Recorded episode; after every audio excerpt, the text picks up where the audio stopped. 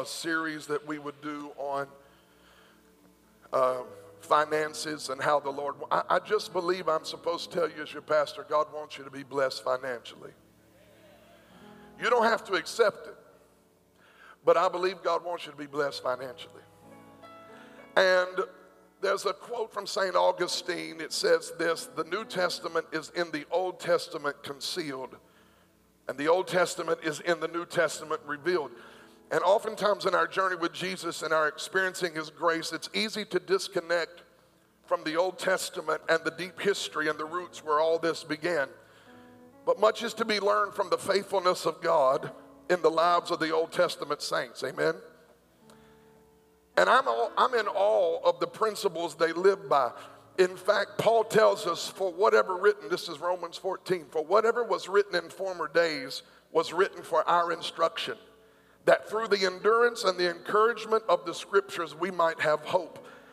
And then he goes on further to say, Now these things happened to the Israelites of the Old Testament as our example and were written down for our instruction. So when we read the Old Testament, it's not just getting rid of those stories because that's law and now we're living in grace. How many know the old and the new are the total revelation of God and His goodness in our life and His plan for the earth? And when I look at the Old Testament, one of the things that we can miss if we're not careful is the whole idea of depending on God for sustenance and provision. How many know that God is the provider?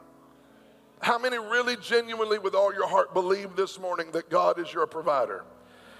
And sometimes, as we read, if you're not careful, you can just kind of disconnect from the fact that, that the people of God were really called to depend totally on God for their sustenance and provision. And one of the areas that we see this whole thing of leaning on God and trusting Him in the whole idea and issue of the first fruit offering is the is, is the idea of the first fruit offering. We, we, we think that that's just, some people think it's a gimmick. Some people think, you know, it's just um, something people do at the beginning of the year to get people to give. I want you to understand that when you look at the lives of the Israelites in the Old Testament and you consider this whole issue of a first fruit offering, we should take away from that the utter dependence that the people of God had on God for his provision as they came into a place of harvest. This entire thing about the first fruit shows up in Deuteronomy chapter 26. And remember that in Deuteronomy, they are not yet, somebody say, not yet. They are not yet in the promised land. Moses is about to die, and he gives them instruction about what to do when they get to the land of promise. And he says to them, When you get to the land of promise, it's going to be a land flowing with milk and honey. It's going to be a land of blessing. But I want you to make sure when you get there that you honor me with the first fruit. Everybody say, first fruit. A first fruit offering. If you've got your Bibles, take two minutes here. Look at Deuteronomy chapter 26. Everybody say, first fruit. Deuteronomy chapter 26. Can we put that on the screen, please? And it shall be when you come into the land which your Lord, the Lord your God, is giving you as an inheritance. Say inheritance. And you possess it and dwell in it. Keep going. That you shall take some of the first, say first, of all the produce of your ground, which you shall bring from your land that the Lord your God is giving you. He said, I want you to put it in a basket, go to the place where the Lord. God chooses to make his name abide. And you shall go to the one who is priest in those days and say to him, I declare today that to the Lord your God that I have come to the country which the Lord swore to our fathers to give us. Then the priest shall take the basket out of your hand and set it down before the altar of the Lord your God. And you shall answer and say before the Lord your God, listen to this declaration. They gave the first fruit. They gave the first fruit offering to the priest. And this is the declaration they made. And I want you to pay careful attention to the content of what they said.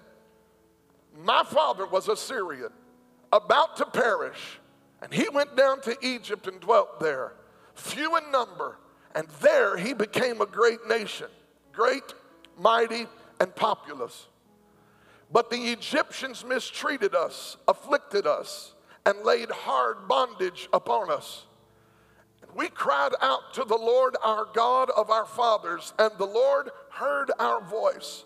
He looked on our affliction and our labor and our oppression. So the Lord brought us out of Egypt with a mighty hand and with an outstretched arm, with great terrors and with signs and wonders. And he has brought us to this place. Somebody say this place. And has given to us this land. Somebody say this land. A land that is flowing with milk and honey. And now, behold, I brought the first fruits of the land which you, O Lord, have given me. Then you shall set it before the Lord your God and worship before the Lord your God. You shall rejoice in every good thing which the Lord your God has given to you and your house, you and the Levite and the stranger who was among you. Keep going, this is good. When you have finished laying aside the tithe of your increase in the third year, the year of tithing, and have given it to the Levite, the stranger, the fatherless, the widow, so that they may eat within your gates and be filled. Then you shall say before the Lord your God, I have removed the holy tithe from my house and have given them to the Levite, the stranger, the fatherless, the widow, according to all your commandments which you have commanded me. I have not transgressed your commandment, nor have I forgotten them. I have not eaten any of it when in mourning, nor have I removed of it for any unclean use, nor given of it for the dead. I have obeyed the voice of the Lord my God and have done according to all that you commanded me. Now, watch this. Next verse. Look down from your holy habitation from heaven Bless your people, Israel, and the land which you have given us, just as you swore to our fathers, a land flowing with milk and honey. That's a lot to read, but I want you to make this connection. When they gave a first fruit offering, the declaration that they made is we have something in our hands we have no credit for. We were oppressed, we were enslaved to Egypt. They were our taskmasters. We had no land. We weren't even a people. And God brought us out by his mighty hand. And this offering that we now have, we give back to God because we know he is the God who gave the blessing to us. I want you to know something today. I don't know if you feel like the Israelites or not, but I want you to know you and I were slaves to sin. You and I had no family. We were not a people. We were going nowhere. But Jesus came, redeemed us from the curse of sin, and has blessed us with every spiritual blessing in Christ Jesus. Today, we talked last week about the tithe. The tithe is the 10%, it belongs to God. But how many know that the offering is something you and I get to determine? I've even said this before. I've even said, ask God what He wants you to give. And there's nothing wrong with asking God what He wants you to give, but an offering is not just about God making you do something. An offering is an invitation for you and I to step into something greater by giving something we need. There's a story in 2 Kings chapter 7 about a company of prophets who were building and expanding the kingdom of God. And while they're chopping down wood to build this house, the axe handle flies off the axe flies off of the axe handle into the water, and they can't advance the kingdom anymore. And the Bible says that the prophet told them to throw a stick in the water. Why is that significant? Because a stick was part of the building. It was a sacrifice. They needed that piece of lumber. But if you're going to recover the, the thing that you lost, one of the keys is to make a sacrifice and to give to God. And when they threw a stick in the water, I don't know how this happened, but an iron axe started swimming. Some of y'all are like, no, it didn't. Yes, it did. Read your Bible. An axe, it didn't just float, it started swimming. Backstroke, breaststroke. How many know it was swimming? Come on. What's the point? The point is, some of you want God, and I want God to increase our lives so that we can advance. How many want God to increase your life so that we can advance the kingdom in greater ways in 2020? Not only are we going to be a people who release the seed and the tithe, but I want us today to be challenged to give a first fruit offering. The first fruit is literally the priest walking out in the field, and the first sheaf that popped up through the ground. Instead of taking the ripe sheaf home and eating it and preparing it for themselves, they cut it off, put it in a basket, and carried it to the priest and said, This is a first fruit. It doesn't belong to me. I could take it, but I don't want to because this is a testimony of the faithfulness of our God. And when you sow first fruit offering, what you're saying is everything good that I have came from God, and everything I'm believing for will come from Him as well. Hallelujah. I want to declare this and we're going to pray. I believe 2020 could be the year God supernaturally cancels debt over every house in this church. I believe 2020 could be the year an invention comes to your mind that pays off your bills and everything in your cha- in your entire family. I believe this could be the year of promotion and increase and blessing and raises and stuff that you're not even educated enough or qualified enough to have. You say, Pastor, does that kind of stuff happen? Absolutely. God will train you on the spot for a place that belongs to you. And you don't even have to. I'm all about education, but there are some blessings from God that will exceed your preparation and qualification. 2020 can be a year of blessing for you and your business, you and your house. I believe in the principle of increase and generosity. How many believe that with me? But I want you today to bring it to an offering to God at the first of the year. Why would I do this? Because it's here. We're here today to save through the first fruit. Thank you for what you've done.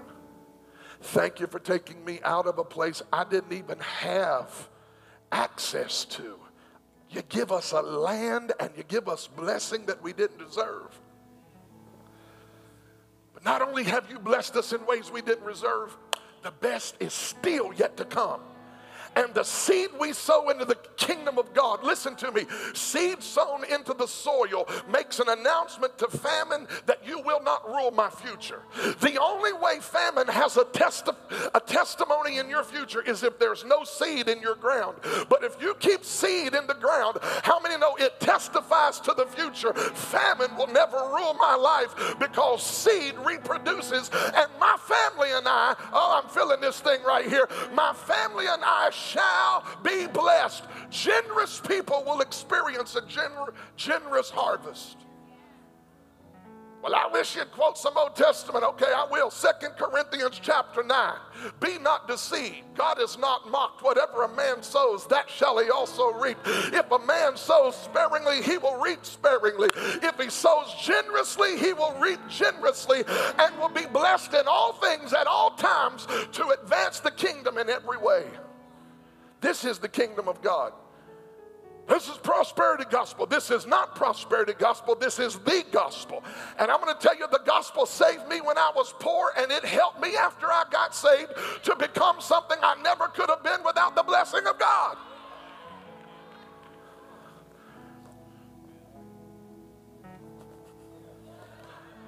What is that? That's, that's a shaking off a mentality that God saved you to keep you limited, broke, busted, and disgusted.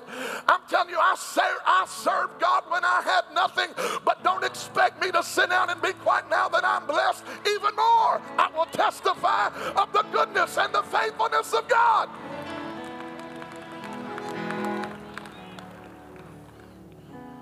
Be generous, people of God.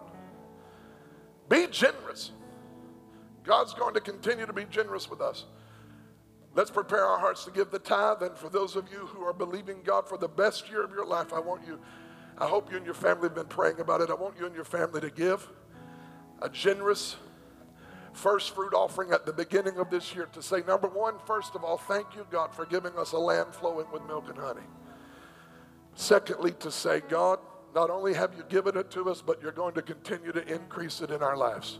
And as you increase us, we will remember it was the Lord who blessed us. I declare over every businessman and woman, every hardworking man and woman, every college son and daughter, every, every student in student ministry, every child, every toddler, even every nursing infant, every seasoned saint living on a fixed income. I want to release this over you. I declare 2020 will be a year of supernatural blessing and provision by God as we seek first the kingdom of God. Blessings are going to be added to us. If you receive it, say amen lift your offering or your hand or if you give online and you've already given this week if you if you just want to receive the blessing of this prayer lift your hand up to god i want to pray for god's blessing to rest on all that you put your hands to This is not your tithe, this is the first fruit. If you're giving your tithe, wonderful, but I want to pray over every person giving the first fruit offering.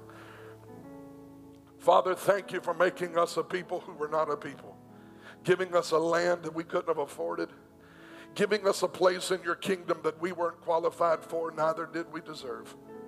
Today we are grateful. I wish somebody would help me thank God. We're grateful for what you've done for us in the seen world. And Lord, today you're moving in the unseen world so that it manifests in the seen world. You're up to something in the spirit because you're getting ready to bless your people in the natural realm. I declare harvest over our people.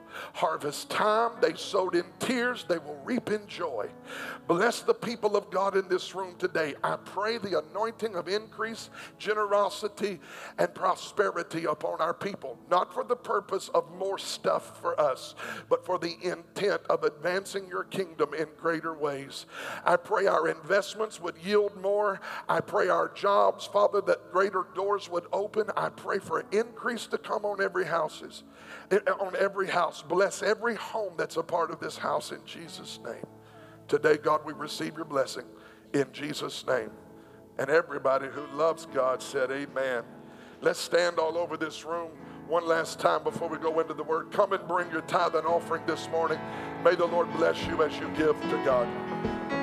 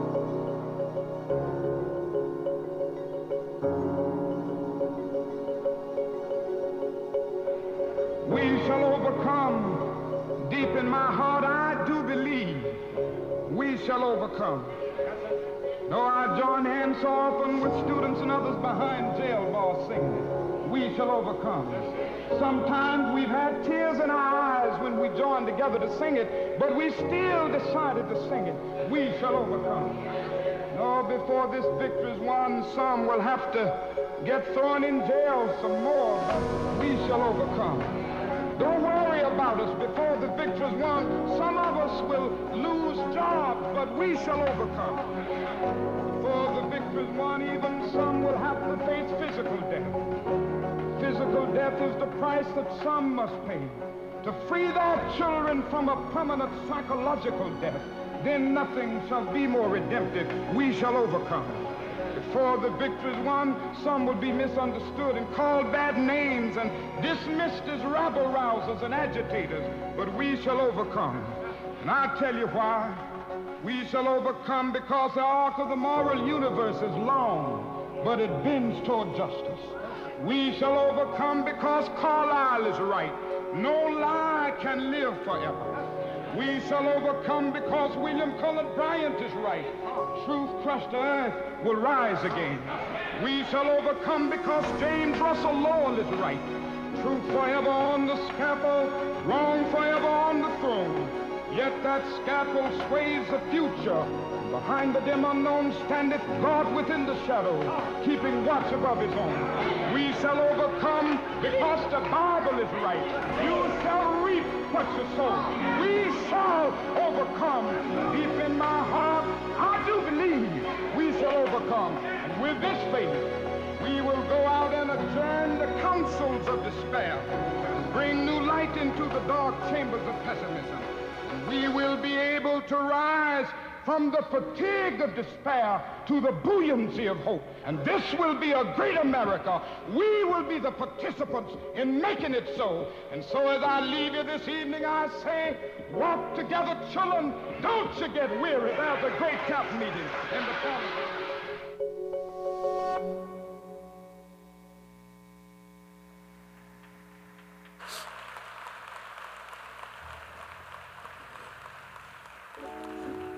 Can you stand with me this morning? Tomorrow is a day our nation has set aside to honor one of the great voices and leaders of a bygone generation whose dream is still living on. Amen.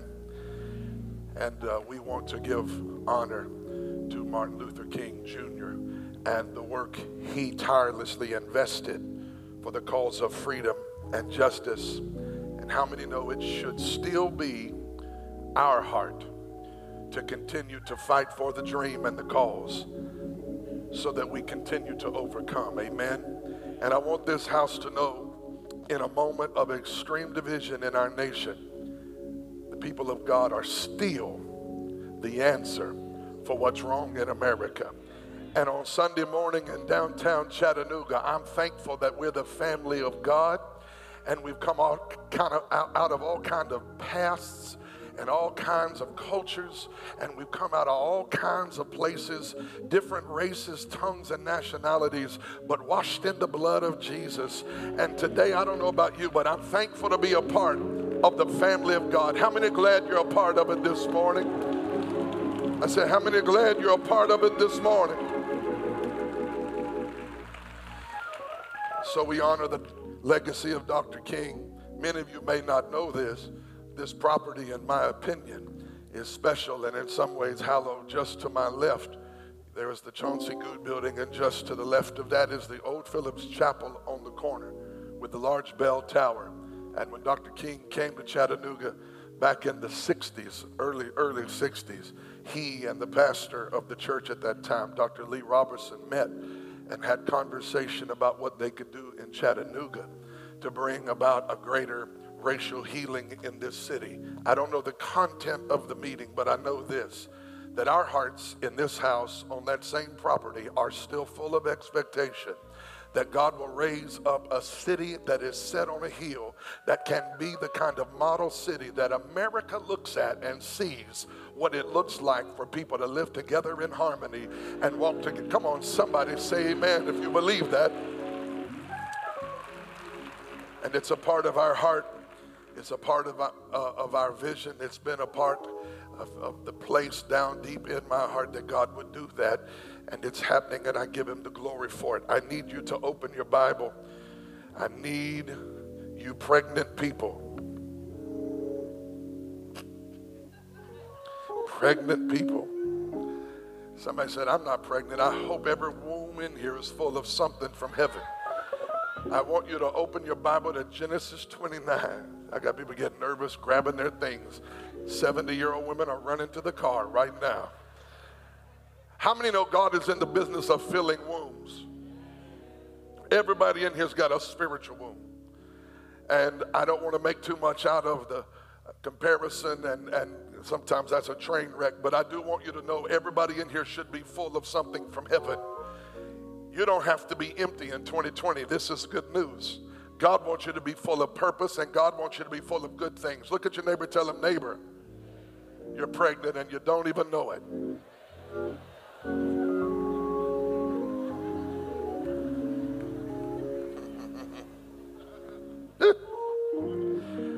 Genesis 29.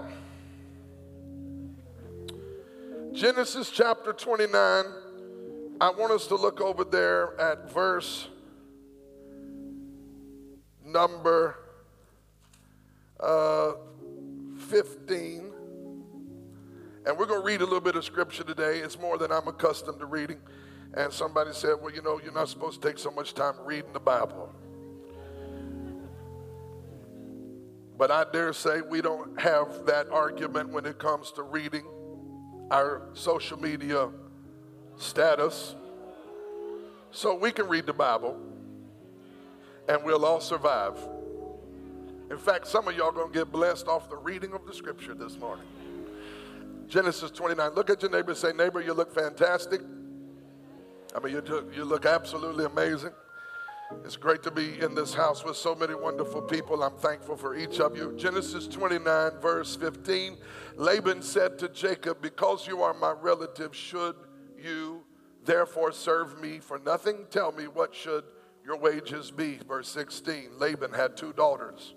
The name of the elder was Leah, and the name of the younger was Rachel.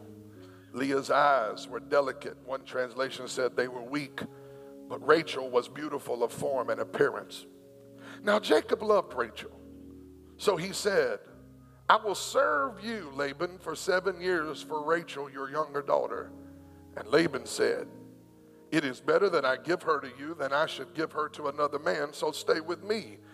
And Jacob served seven years for Rachel, and they seemed only but a few days to him because of the love he had for her. And Jacob said to Laban, Give me my wife, for my days are fulfilled that I may go in unto her. This is an idiom for intimacy and relationship. And Laban gathered together all the men of that place and made a feast, and it came to pass in the evening that he took Leah. Now, this is a switch. Jacob wanted Rachel, but Laban took Leah, his daughter, and brought her to Jacob, and he went in to her. And Laban gave his maid Zilpah to his daughter Leah as a maid. It came to pass in the morning that behold, it was Leah. And he said to Laban, How many know you would have been upset if this happened? He said to Leah, What is this? Or he said to Laban, What is this you have done to me? Was it not for Rachel that I served you?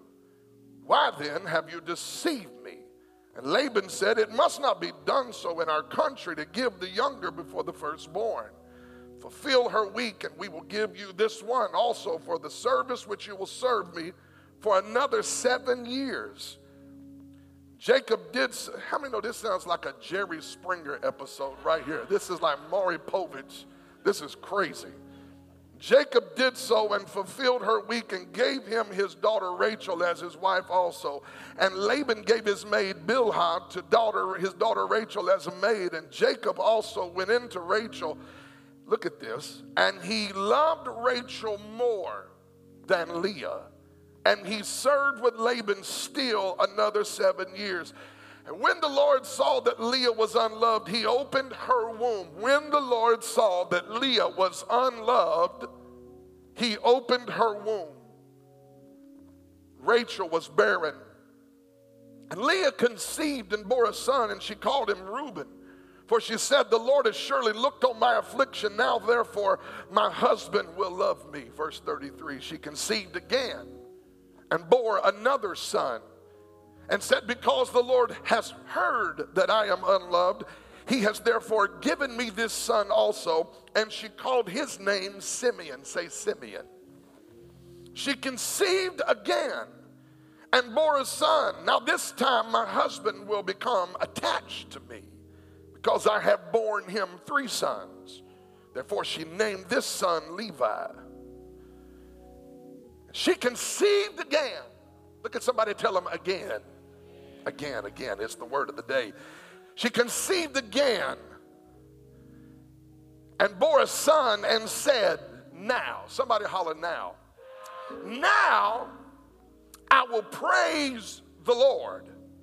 Therefore, she called his name Judah. and she stopped bearing. May the Lord add his blessing to the reading of his word today. I want to preach a message today for a few moments from pain to praise. Look at somebody, tell them, we're moving from pain to a place of praise. Pray for me and I'll pray for you. Father, thank you for these moments we have together in the presence of the Lord. I pray you'll shape the words that I say, and I pray you'll bless the people as I preach. And I pray the Spirit of the Lord will rise up in this place and that through the preaching of the word, faith would rise and breakthrough would come and revelation and wisdom would rest upon the people. I thank you, you're moving us from glory to glory, from faith to faith, from one level to another level, from one dimension to another dimension. Let 2020 be a year of praise for your people. I ask it in Jesus' name, and if you receive it and believe it, somebody say amen. Amen. You can be seated in the presence of the Lord. One of the things that I am most thankful for as I read the scripture is the way in which God does not sanitize the stories of the saints, both old and new, to make it seem like, you know, the people in the Bible and all those people who are in the Word were perfect people with perfect lives and no dysfunction. I'm grateful God doesn't sanitize the story and scrub the history of all of the failures and the breakdowns and the fallacies of the people in the Bible. The Bible is very authentic and transparent. That's a blessing for me. Because if I just read the Bible and everybody in it was perfect and had no issues and there was no dysfunction and there were no problems and there was no there was no strife, there was no jealousy, there were no backstories, if there wasn't any drama, I'd get real nervous about my relationship with God. Because I don't know about anybody else in this room. I don't know about any other family in this room, but the reality of it is all of us have chapters and all of us have places and all of us have people that we have to make sure we, we control the narrative about. We, don't want anybody to know how messed up some of our family tree is.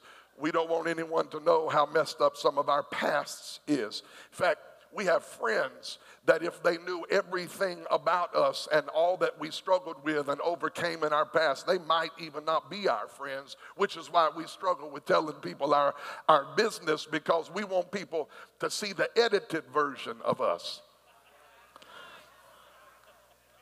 Everybody's getting nervous. But if the unedited testimony of you and I were rolled up on the screen, we would slither under seats and crawl out back doors run to the parking lot and probably never come back to this house because we don't want people to see the dysfunction and the mess and the problems and the issues that we have all wrestled with. But the Bible never hides those things about the people in it. It's the stories of authenticity and transparency that draw me back to this Bible over and over because what I'm grateful to see is that God has a track record of using people who have a screwed up past.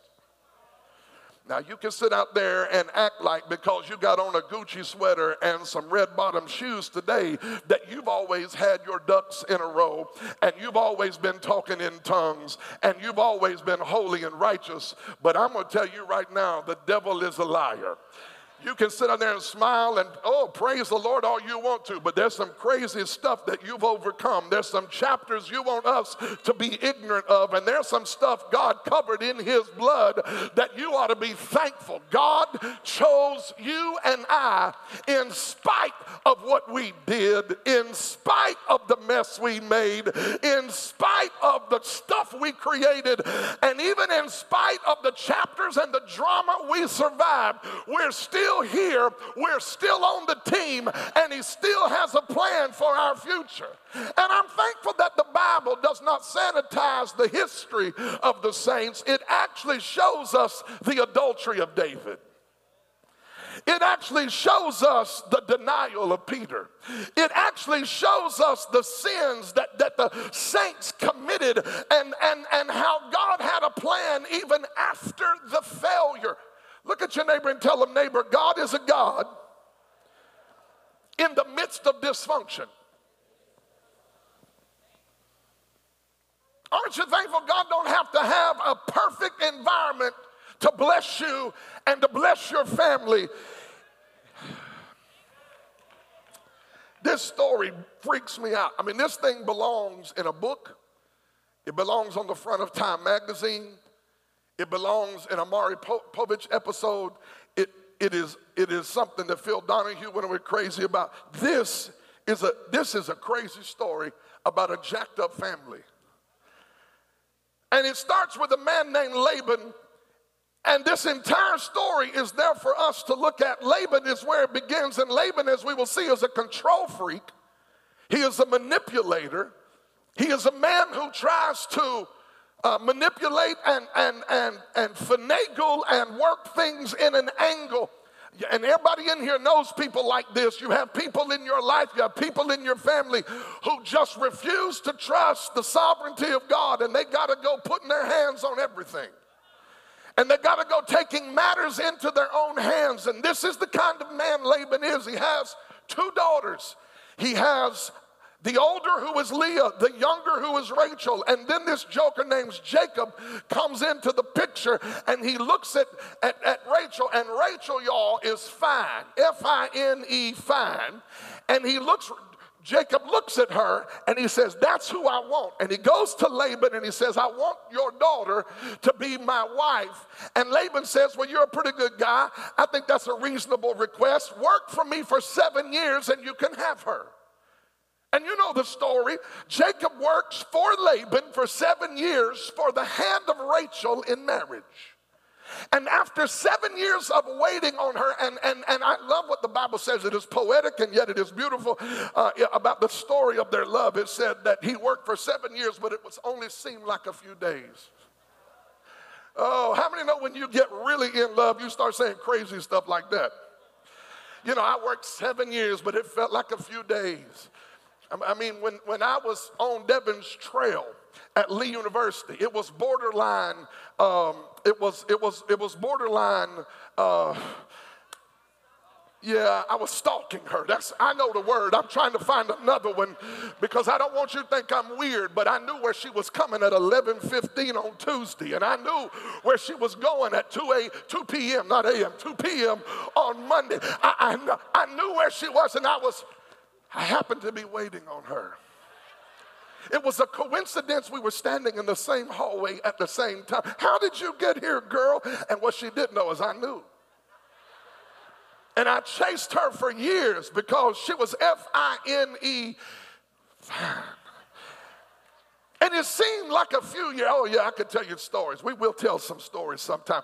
But but all those years, those two or three years I was waiting, it just seemed like a couple of minutes, like a couple of days, like a couple of weeks, because I wanted her to be mine. I, I, I did, all these other people were saying, Thus saith the Lord, you're gonna be my wife. And she kept telling me, I'm confused. And I kept saying, The devil is a liar. Every one of those men are false prophets. Do you hear what I am telling you? I am the jam in your jelly roll. I We come on, y'all. I mean, when the enemy starts sending all these people saying, Thus saith the Lord, you got to just lay it out there. And so, so we got together, and, and Jacob has worked his whole life for Rachel's hand in marriage, seven years, and it seemed like a few days. And the Bible says that on the night they were supposed to come together, Laban, the control freak, takes Leah out of the house. And you might say, reading this story, how can a man For real, y'all. How can a man think he's marrying one person and then wake up and be like, what? Who are you, girl? And where did you come from? Like, how do you get shocked? Well, the reason it was possible is because you must understand something about the prenuptial tent of intimacy in the Old Testament. They didn't just walk down the aisle like we do now. You know, we court and date and buy rings and be like, girl, you won't get married on August 15th. No, no, no. On the night of their of their betrothal, on the night of their intimacy, they they slip into the tent. It's it's dark, it's intimate, it's them in the tent, and and it's it, it's dark. You got to be careful when it's dark that you know who you're getting. And some of you need to understand something. You don't find out who you're getting when you get in the tent. You got to know who you're getting before you ever get. Oh, y'all not saying nothing. I'm helping single people real quick on the way to my subject this morning. You better make sure you know them before you find them in the place of intimacy because if you're not careful, you'll get something you don't even know about. And there are some people in this room, you think, you think marriage is only about the tent of intimacy. And I'm going to tell you, oh, single people are getting nervous, and married people are wanting to holler at me right now. Throw a shoe at me. Let me know you're hearing what I'm saying. How many know that marriage is much more than just sexual intimacy? Come on in here, married people. Don't leave your preacher out here hanging. I need single people to know it's much more than just about intimacy. You better know. Slap somebody, tell them you better know who you're getting. That's not what I come to preach about. Leah comes into the tent of intimacy, the prenuptial tent of intimacy, and she lays with Jacob, and that is a sanctified way of talking about sexual intimacy. And he wakes up the next morning and said, Whoa, I didn't sign up for this. And he goes to Laban and said, How could you do this to me? And Laban says, Well, I got my own scheme. I'm going to manipulate this thing. I'm going to control this thing because I got my own scheme.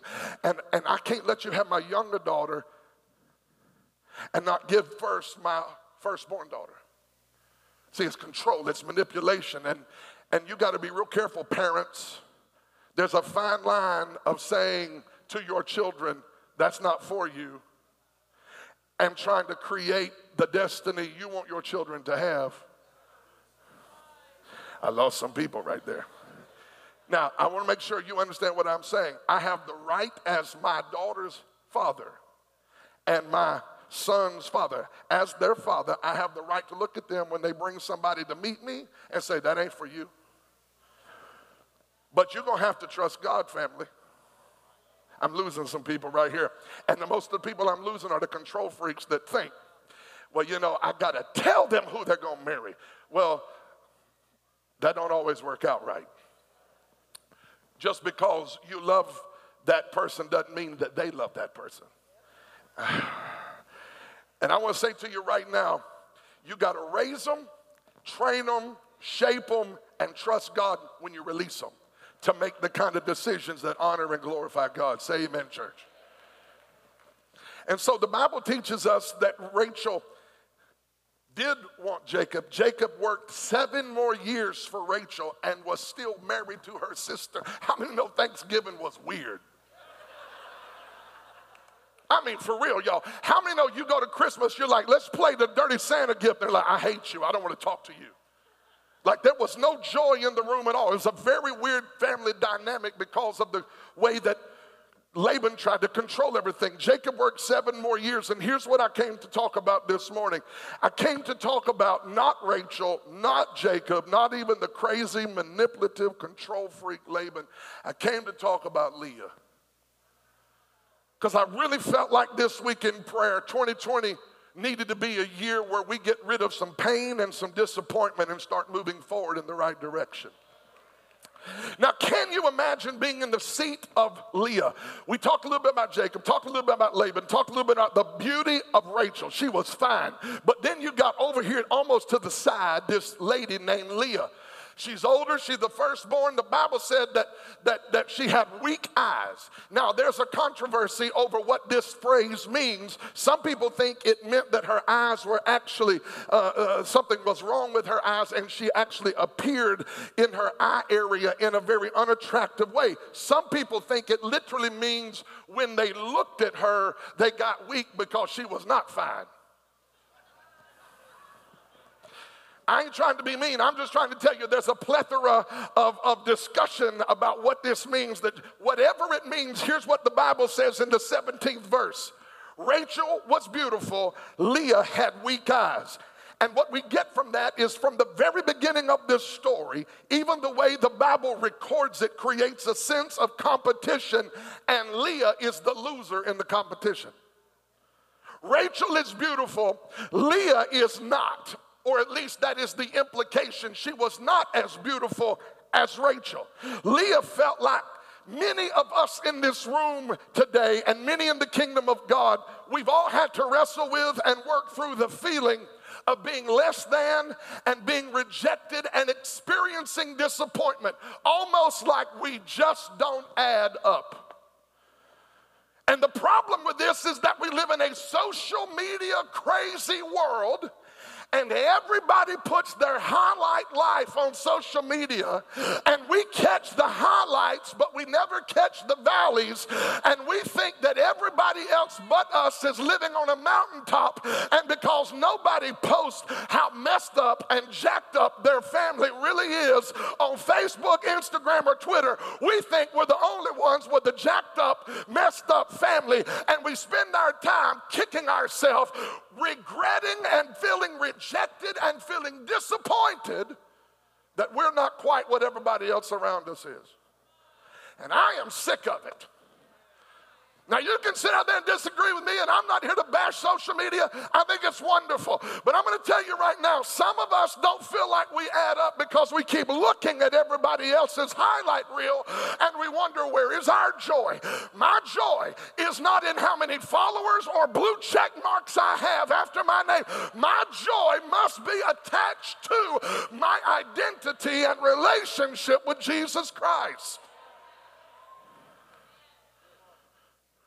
Leah doesn't add up. She felt that feeling of pain. Everybody say pain. Everyone in this room, no matter how much smile, how many smiles and how much joy they have now, have not always been in this place. Everyone in this place have experienced some sort of pain. Somebody in this room this morning is experienced the feeling of pain and rejection the feeling of being disappointed, the feeling of not being wanted by certain people, the feeling of being unwelcomed in certain cliques and groups, and even places of work didn't hire you, and that was rejection. Colleges didn't accept your your, your inquiry, and that was rejection. You feel like you've been rejected by a mother or a father or a brother or a sister or people that you love, people that you had confidence in, business partners, business relationships turned around and it didn't work out, and people lied and people deceived and people broke trust, and all of this produces an insecurity. All of this produces a sense of disappointment. Somebody in here today just been through a divorce. And you think that that divorce is the final nail in the coffin of just how rejected you are. Somebody in here was engaged to be married and somebody broke it off and that that engagement that's been broken off and that person turned around and walked out and you think that's the final nail in the coffin of my rejection and disappointment. But I want to tell you this morning, you have to be careful how you interpret rejection. You have to be careful how you interpret when people don't want you to be a part and when you feel unwelcomed and you feel rejected and you feel disappointed and you feel like no one wants you. You've got to be careful that number one, you don't get bitter. Look at somebody, tell them, don't get bitter. Don't let someone's rejection of you cause you to interpret that the problem is with you. The devil wants you to look at that thing and say, What's wrong with me? God wants you to look at that and say, I'm je-. He wants you to understand nothing's wrong with you necessarily. He's trying to get you to see he's too jealous of you to let you get caught up with them jokers that are not part of your future. They rejected you, but that's actually a blessing. I can't find no help. Look at your neighbor, tell them, Don't get bitter. Don't interpret their rejection, number two, as God rejecting you. Just because, oh Lord, I'm getting ready to bless myself. Just because they don't accept you doesn't mean God doesn't accept you. In fact, I'm gonna blow your mind this morning. Their rejection of you. So I don't even know who I'm talking to, but somebody needs to hear this. When somebody rejected you, it was necessary for the blessing of God to come on your life. You had to have an enemy. You had to have a hater eating hater chips, drinking haterade. Come on, somebody. You had to have a hater. Even Jesus Jesus chose Judas.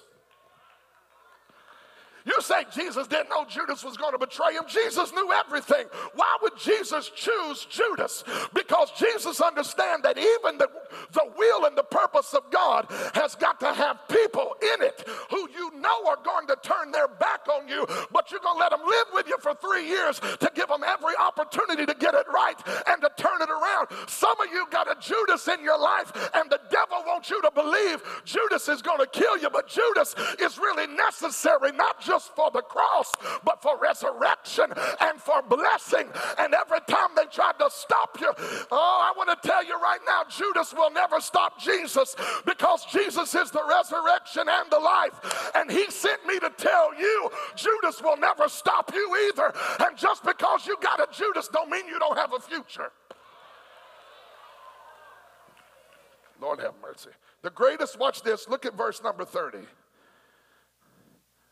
Leah, verse 17, had weak eyes. Rachel was beautiful. Verse 30, Jacob, uh oh, loved Rachel more than Leah. The feeling of not adding up. Jacob loved Rachel more than Leah. Feeling like less than or a failure.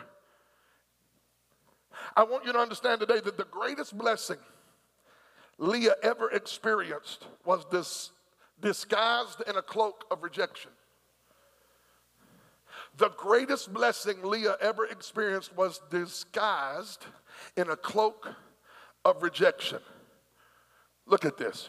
Jacob said, I love Rachel more than Leah. And God said, I love and favor Leah because she is rejected. Rewind. Jacob said, I love Rachel more than Leah. And when God saw Rachel as the object of Jacob's love and that Leah was left alone and hated, God said, I, I got a plan for Leah. When Jacob said, he looked at Leah and said, I'll pass. And God looked at Leah and said, I'll take her.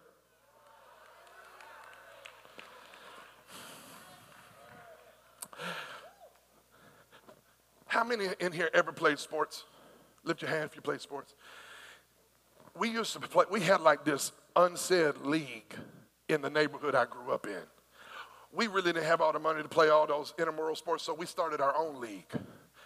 And you wasn't cool enough probably to be in our league really it wasn't that you weren't cool enough. It was that we created this league and we wanted to feel like we were like blue chip and like we were the best but really we just didn't have the ability to go be a part of the other league so we created our own league. And i remember baseball i was picked you know mid to high round but when it came to basketball nobody wants the short white chubby guy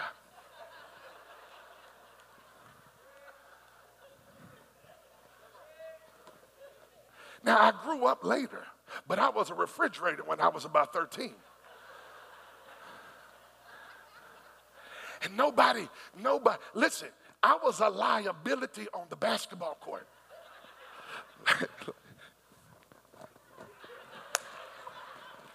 Give me the rock, you know. Give me the rock. I'm wide open. There's a reason you're wide open, Wallace. In fact, there's a reason why you were chosen last. Can I tell you this? That the reason Jacob didn't want Leah is the very reason God chose her. The thing that disqualified Leah in the eyes of Jacob is the very thing that qualified her in the eyes of God. What are you talking about? Watch this. When God starts picking his team, you must understand that God wants to make sure He gets the glory for everything that happens on the court. He wants to get the credit for the assist, He wants to get the credit for the steal, He wants to get the glory for the basket, He wants to get the, the glory for the alley oop, He wants to get the glory for the three pointer, He wants to get the glory for the free throw. And if He chooses people who know how to do it, then what glory does God get when He picks somebody? who looks like they ought to be able to do this thing. But God said, The people that the world rejected, I'm going to go put my hand on their life. I'm going to go get the chubby little white guy on the basketball court so that when his team wins, nobody will be confused about who did it. It was the Lord. I want to bless somebody on the third Sunday of January and tell you the thing in your life that you felt disqualified you is the very thing that attracted God to you. Because when God gets through doing this thing in your life, you will never give glory to anybody else but God. It was the Lord that did it. Jesus, I feel my help coming on. Look at your neighbor, say, neighbor, it is the Lord. It wasn't my mama, it wasn't my daddy, it wasn't my pedigree, it wasn't my education, it wasn't my hookup, it wasn't my sugar daddy. It was the Lord. It was God that opened every door. It was God that made a way where there seems to be no way. It was God that blessed my life, and I will praise Him for all that He's done for me. Somebody open up your mouth and praise Him. Hallelujah. You might have you might have looked past me, but when you forgot about me, the Lord picked me up and had a plan for my life. I feel help coming on me right now. I feel my strength rising in this house.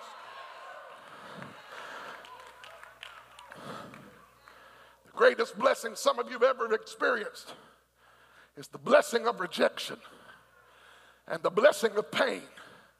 It was the pain and the rejection and the disappointment that caused God to say, Whoa, I got my eye on you. They passed on you but God selected you to be on his team.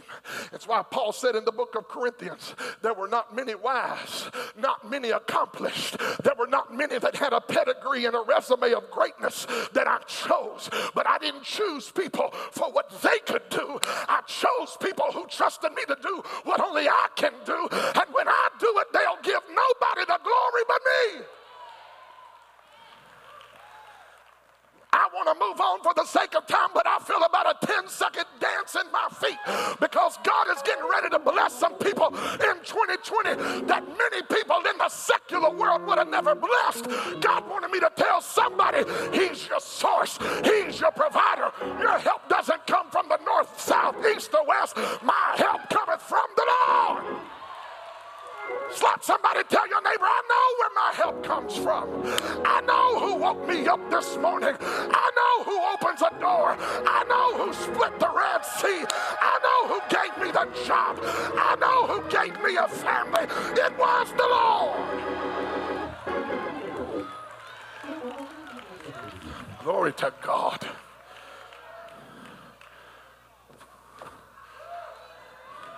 Hallelujah trying to figure out what I want to do right here. I feel like telling the devil, You tried to ruin me. You tried to tell me I'd be nothing. You tried to tell the people they were going nowhere. But if God be for me, who can be against me? I have an agent that knows how to sell my life. He knows how to, he knows how to do what he started. Hallelujah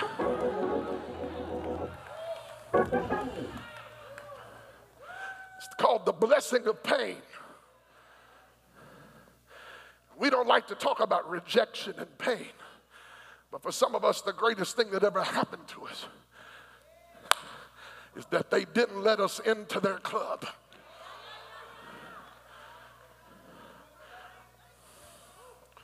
In fact, some of y'all need to go get some thank you cards. Thank you, Sister Yay Yay for not letting me into your clique. Because when you kept me out, God opened up another door. When you told me I wasn't good enough, God said, Watch this.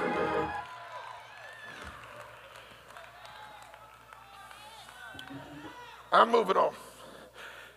It's the blessing of pain that we see in the first part of this story that she was rejected by Jacob and accepted by God. Actually, it was Jacob's rejection that initiated the favor of God on her life. Ah, God doesn't even really begin to show you favor until people show up to try to tell you you ain't qualified for it. You gotta. I, I don't want to make too much of this, but you actually have to have an enemy. Well, I want everyone to like me. Keep on. That's a noble and a, and a very, very, it's a noble desire. But not everybody's going to like you. I went through a four month depression in my life when I started looking at how, and I don't mean pure hearted in the sense of sinlessness, like I meant pure hearted, like I really enjoy celebrating the blessing of God on other people's lives. I really enjoy when God opens doors for people, and I really love celebrating God's blessing for other people. And I had about a four month depression when I recognized not everybody gets as excited about my blessing as I did for theirs. Y'all not gonna help nobody in here. Y'all not gonna help nobody in here. But I'm gonna tell you, there's some people in here today who are privately praising on top of pain and bitterness because people you celebrated actually took a dagger out and tried to stab you in the back. And you're wondering, I thought everybody loved it when God's people were blessed. No, there are some people sitting in churches, I said churches, who got a vindictive, jealous, envious spirit. And every time God blesses somebody other than them, they always show up on social media to tell you how jacked up everybody else is. And the reality of it is, you're jacked up and need to get off Facebook and you need to get born again and get right with God. You got to learn how to live right whether anybody else does or not. You got to learn how to celebrate other people whether they celebrate your blessing or not. Say amen. Okay. Woo. The first thing about this story is the blessing of pain. The second thing I need you to see, and I'm moving along, is the pressure to produce. Now, watch this. When God saw, I'm trying to stand up here on the stage more, but I'm ready to run. When God saw, when God saw, I feel this thing in my feet. I want to walk and run, but I got to stay here. Come on. When God saw that Leah was rejected, the Bible says something very powerful when Jacob closed the door on Leah, God opened the womb of Leah. Rewind. When Jacob closed the door on Leah and said, I'm not in love with you, God said, when he shut the door of intimacy, I opened the door for your womb. Some of you need to understand something this morning. The moment people said no is the moment God opened up your womb to fill it with things that come from heaven. And I want you to know right now man may not like you, people may be against you, but if God is for you, stop worrying about everything everybody says about you and start getting your eyes on the one who is filling you with things from heaven. When God saw that she was rejected, he opened her womb. Watch this. And like some of us, Leah took the blessing of an open womb and tried to use it to impress Jacob. She used the blessing of God for carnal purposes. Don't miss it. God blessed her with an open womb, and she starts having babies so that she can impress Jacob. How do you steward the open womb? What is your motive for producing? Are you producing, Leah, to get Jacob's attention? Oh, yeah, yeah, yeah, yeah, yeah. I'm getting ready to say some stuff right here. Preachers who are watching me on Monday morning, are you trying to produce a bigger church to get your buddies to say, oh man, look what he's doing down there? Are we trying to do stuff in the kingdom to impress people who don't even care about how hard we're working to? Jacob didn't love her anymore after she started having children than he did before she had children. She went through all that labor and he had the needle has not moved at all. Aren't you tired of working for the approval of people who don't even look at what you're doing? They're not even concerned. They've moved on from your life and you're still sweating and you're still having epidurals and you're still in the delivery room talking about, ah! And you're just dying on the inside and you got all this birth and all this labor and all this pain and the needle has not moved at all in your favor in their eyes. Somebody in here has a boss you work for. The favor of God is on your life, and you keep working 80 hours a week to move the needle, and you want that boss to approve you, approve of you and approve of the job. You want the, you want the job increase. You want the promotion, and you're working and killing yourself and your family trying to impress. I'm talking to somebody right now. You say, Pastor, shouldn't I work hard? Yes, you should work hard, but you should operate from a posture and a position of security in God. And I'm going to tell you right now, you can't work 100 hours a week for a man and forget your family and wonder why your family is suffering. Well, I know how to kill a shout, don't I? But we got people sitting in churches who think that their bo- they think that their boss is their God. Don't ever get this thing mixed up and messed up in your mind. You may work for a boss, but you serve the living God. And at the end of the day, you want the favor of your boss on your life, but some of you will work harder and harder and never move the needle of favor in your direction. And God sent me today to intercept the, the assignment of the devil and tell somebody that just because you want them to approve doesn't mean the more you produce, the more the needle moves. Yes, work hard. Yes, do it in excellence. Yes, give it your all. But don't use the blessing of God, the open door of God, the favor of God, and kill yourself trying to move the needle on people who will never move in your direction.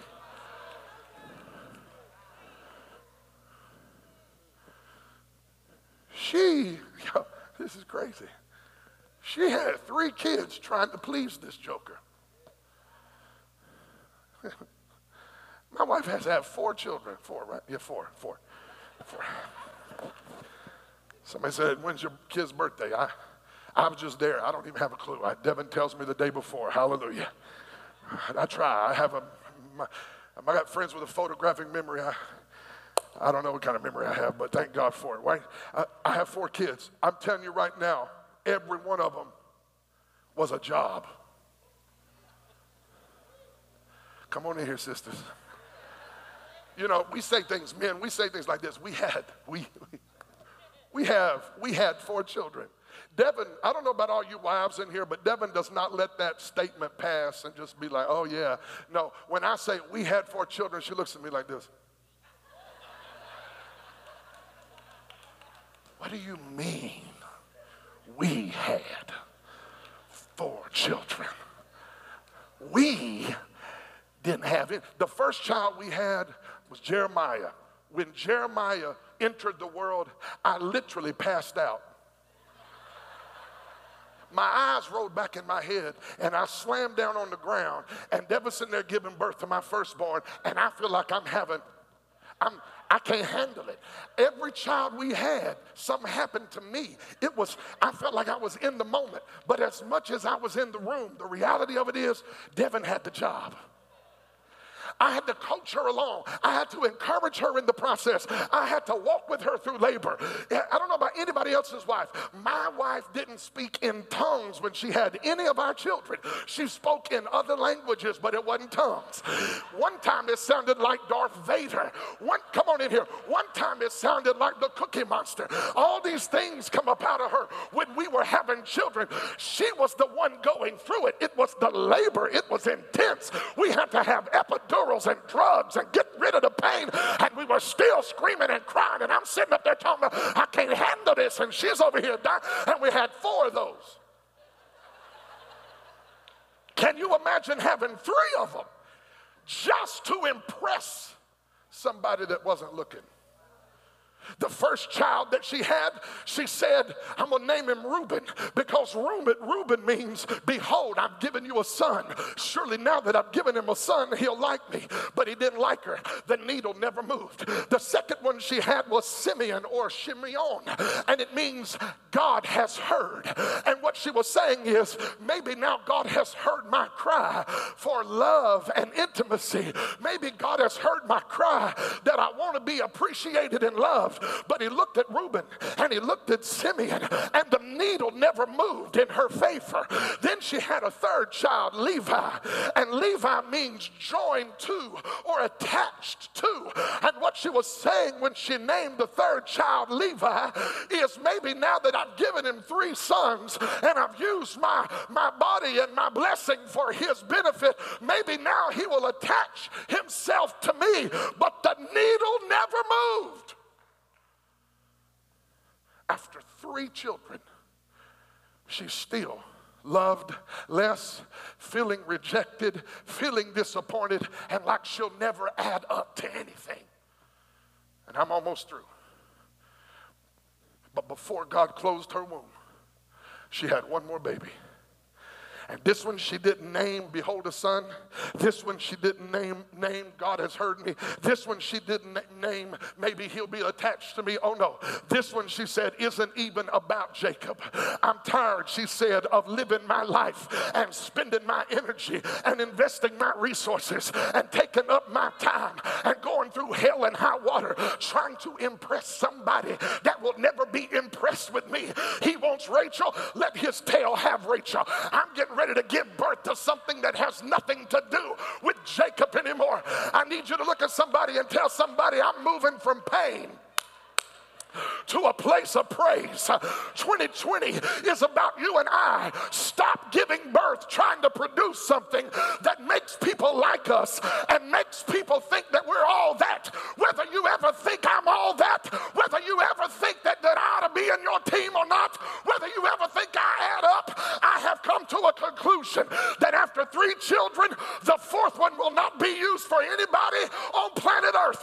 I'm getting ready to give birth to something that is praise to God. I am not going to spend the rest of my life uh, trying to impress people that will never be impressed. But I have made up my mind that when I wake up in the morning till I lay my head down at night, my soul will make her boast in the Lord. I feel a praise rising up at the beginning of 2020. I need to thank God that in spite of the mess I made and in spite of the people who don't want me in their life, God still got a plan for me. Somebody needs to catch what I'm saying. Intimacy is about to give birth to a place of praise.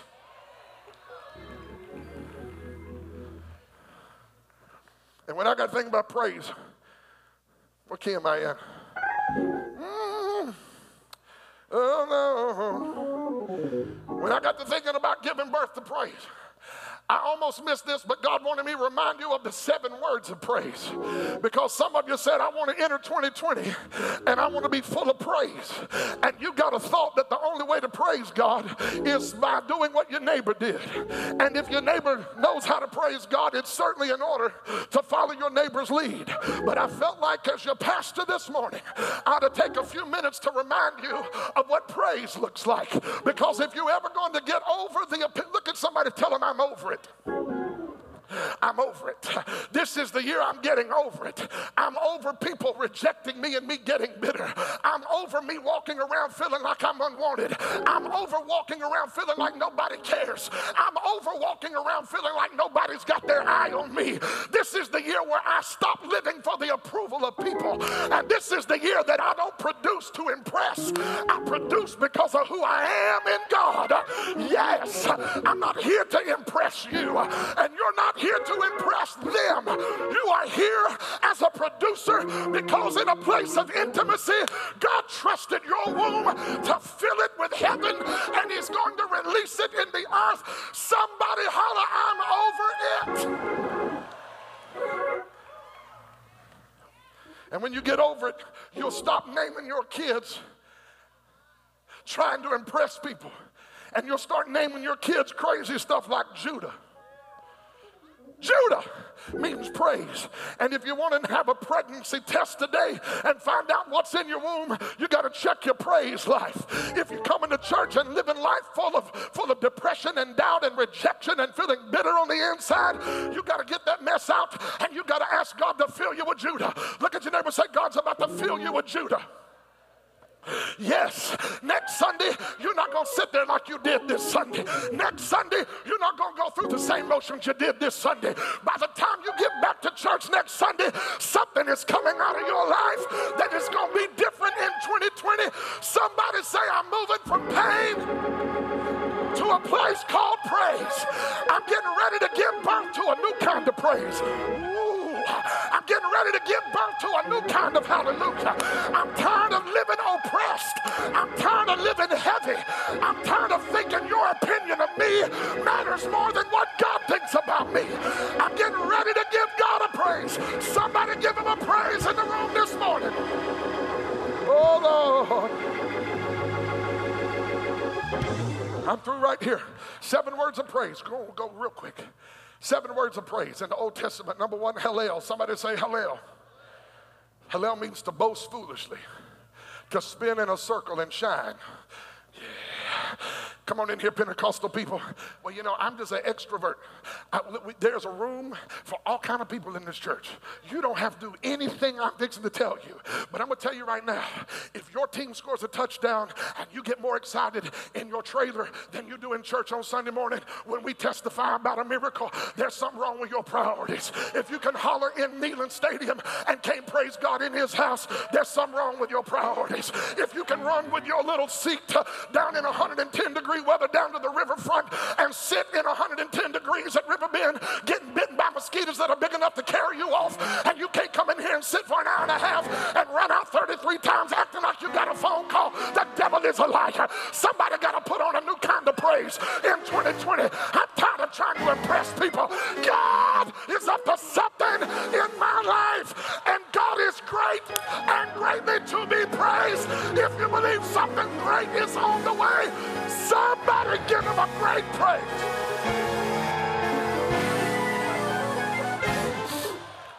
Seven words of praise. and I'm to get out your hair or your weave or your extensions or your toupee or whatever you got. Number one, Hallel, to boast foolishly. Number two, Tehillah, it means to sing a new song. Number three, Zamar, it means to praise God on the instruments.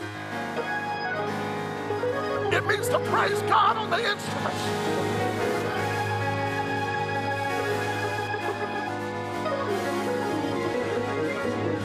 Feel like we ought to join them right now. Somebody praise God while the instrumentalists are giving God a praise. Number four, number four, Barak. Here it is, to kneel before God in praise. Number five, Yada to throw up hands in praise and surrender. Number three, Tauda, to sing praises together in community and harmony.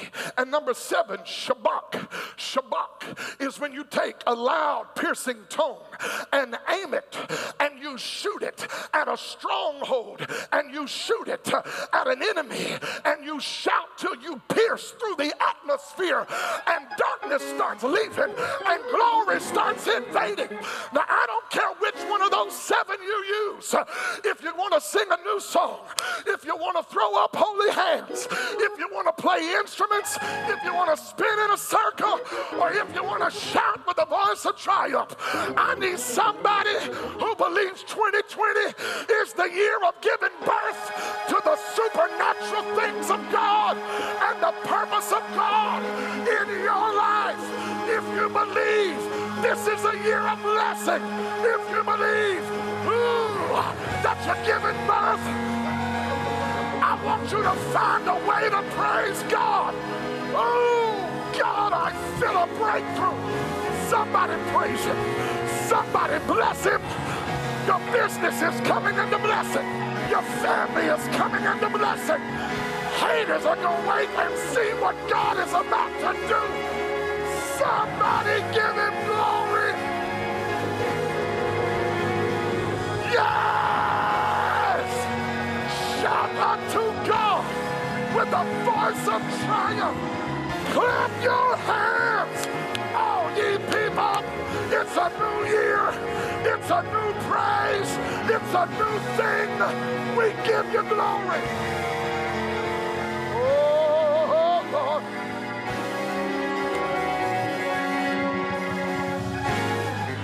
I feel the needle moving. I feel the needle moving in your favor. Every time you give God praise, it moves the needle in your direction. Some of you felt hemmed in, some of you felt held back, some of you felt like a lid was on top of you. But I came to tell you if you'll open up your mouth and praise God, He'll prepare a table before you in the presence of your enemy. Give him a brand new praise. Hallelujah. Come on, give him 10 more seconds of praise. Somebody send up Judah. Somebody send up Judah. Judah is getting ready to turn it around. Judah is getting ready to turn it around. You're not just a church attender. You belong to the tribe of Judah. Somebody send up Judah.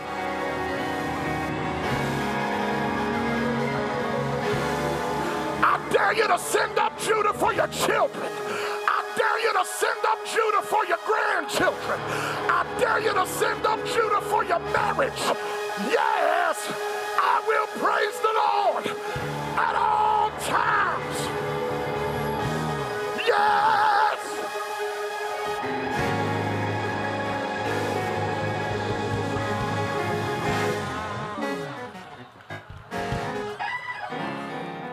I'm through with this. Woo. Oh, She actually gave birth to the thing that would keep her in a place of continually giving birth. When you give birth to praise, praise becomes something that causes you to continually keep giving birth. Oh, what am I talking about? See, you got to understand something. When she had Judah, Judah meant praise the Lord. If you keep following Judah, Judah had a son who had a son who had a son. Judah's son's son's son had a son who had another son, and then another son, and he had three more sons until that son had a son named named Joseph. And Joseph, y'all don't hear what I'm saying, got betrothed to a woman named Mary. And on the backside of a Bethlehem sheep field, angels stepped into time and they put it in the key of heaven and they said, Glory to God in the highest, and on and goodwill to men. For this night, born in the city of David, is a Savior who is Christ the Lord. That's why when John saw him in the book of Revelation, he said, Behold, ooh, the lion of the tribe of Judah. Praise is what brought Jesus into this earth. And if you'll praise him in this room, he'll come into your life and rest on you. Somebody give Judah to God this morning. Hallelujah.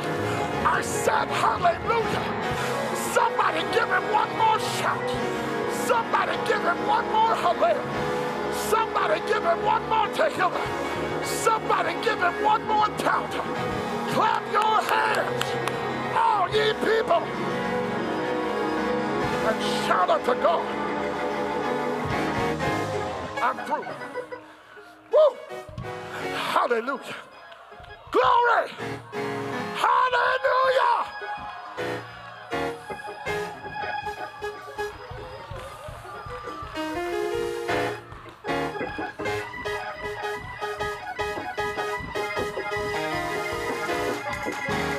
do it.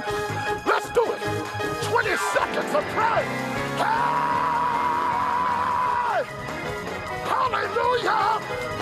Somebody give him your best praise. Hallelujah.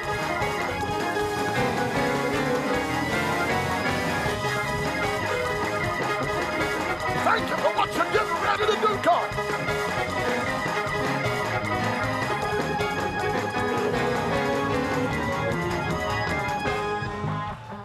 Right.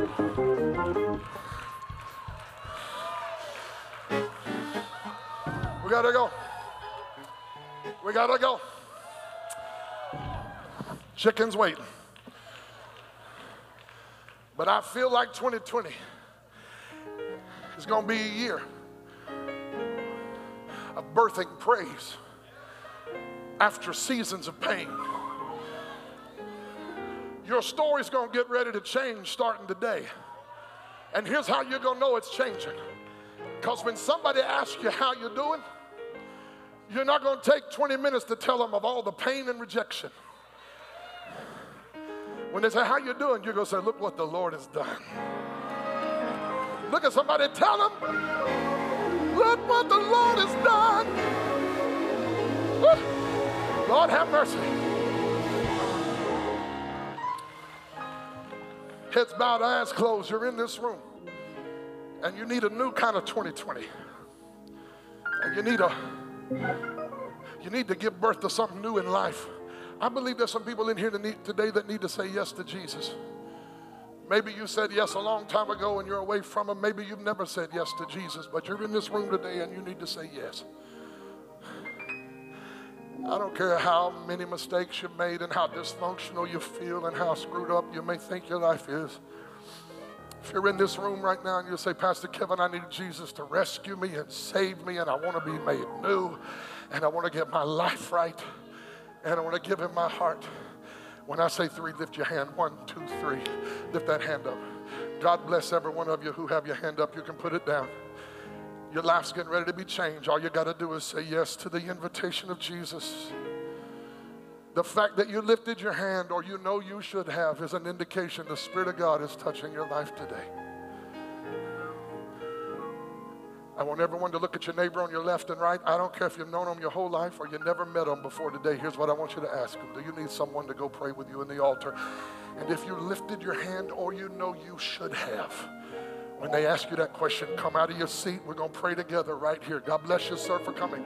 People are already coming. Come on, you're not the only one. Today, I want to give my heart to Jesus. Come on. Come on, come on, come on, come on, come on, come on. He's a really good God. Come on, come on, come on. I'm giving it all. Turn my life around, Lord. Turn my life around. Come on. Come on. If you need Him, come on. It doesn't matter what you've done, it doesn't matter where you've been. Come on. Come on. Come on, people are still coming. I need the saints to help me give God praise. Today is the day of salvation. Come on home. Hallelujah. God bless you, sweetheart. Come on. Come on, come on, come on. They're still coming. Somebody give them another praise. They're still coming. My God. It's a good morning. We thank you, we thank you, we thank you.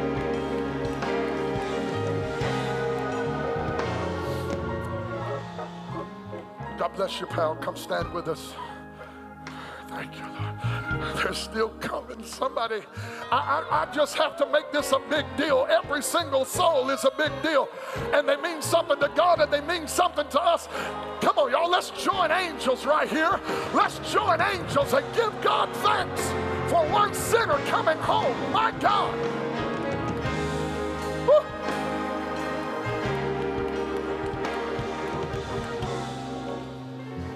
I want pastors and leaders to come and help me pray. I want you to stretch your hands toward them, please. And I'm asking you to pray for them like you wanted somebody to pray for you the day you gave it all to Jesus. Come on, pray for them. Can you do that right now? Just pray for them. All over this church, bathe them with grace and peace. Come on, just declare good things over their life. Will you do that right now? Hallelujah. At the cross, at the cross where I first saw the light. The burden of my heart rolled away. It was there by faith. I received my sight, and now I Can you sing that old hymn with me one more time? At cross where I first the burden of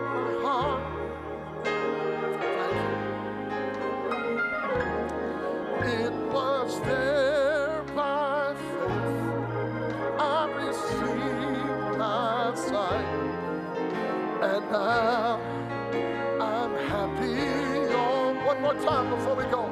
Lift it up and thank Him for it. At the cross, at the cross, where I first saw the light, and the burden of my heart rolled away. It was there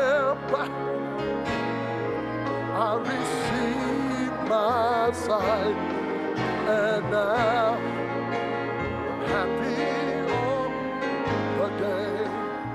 me a favor? Before we leave, would you gently reach over and lay your hand on your neighbor's shoulder?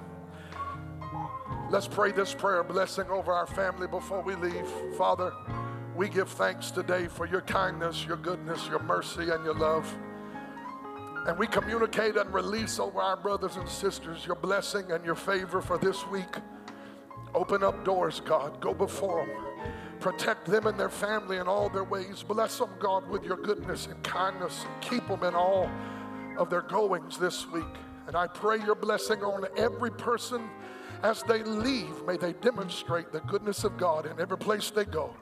In Jesus' name. And everyone said, Amen. We love you. We'll see you Wednesday night at 7 p.m. Make sure to sign up for Connect Track. Go in the peace of God.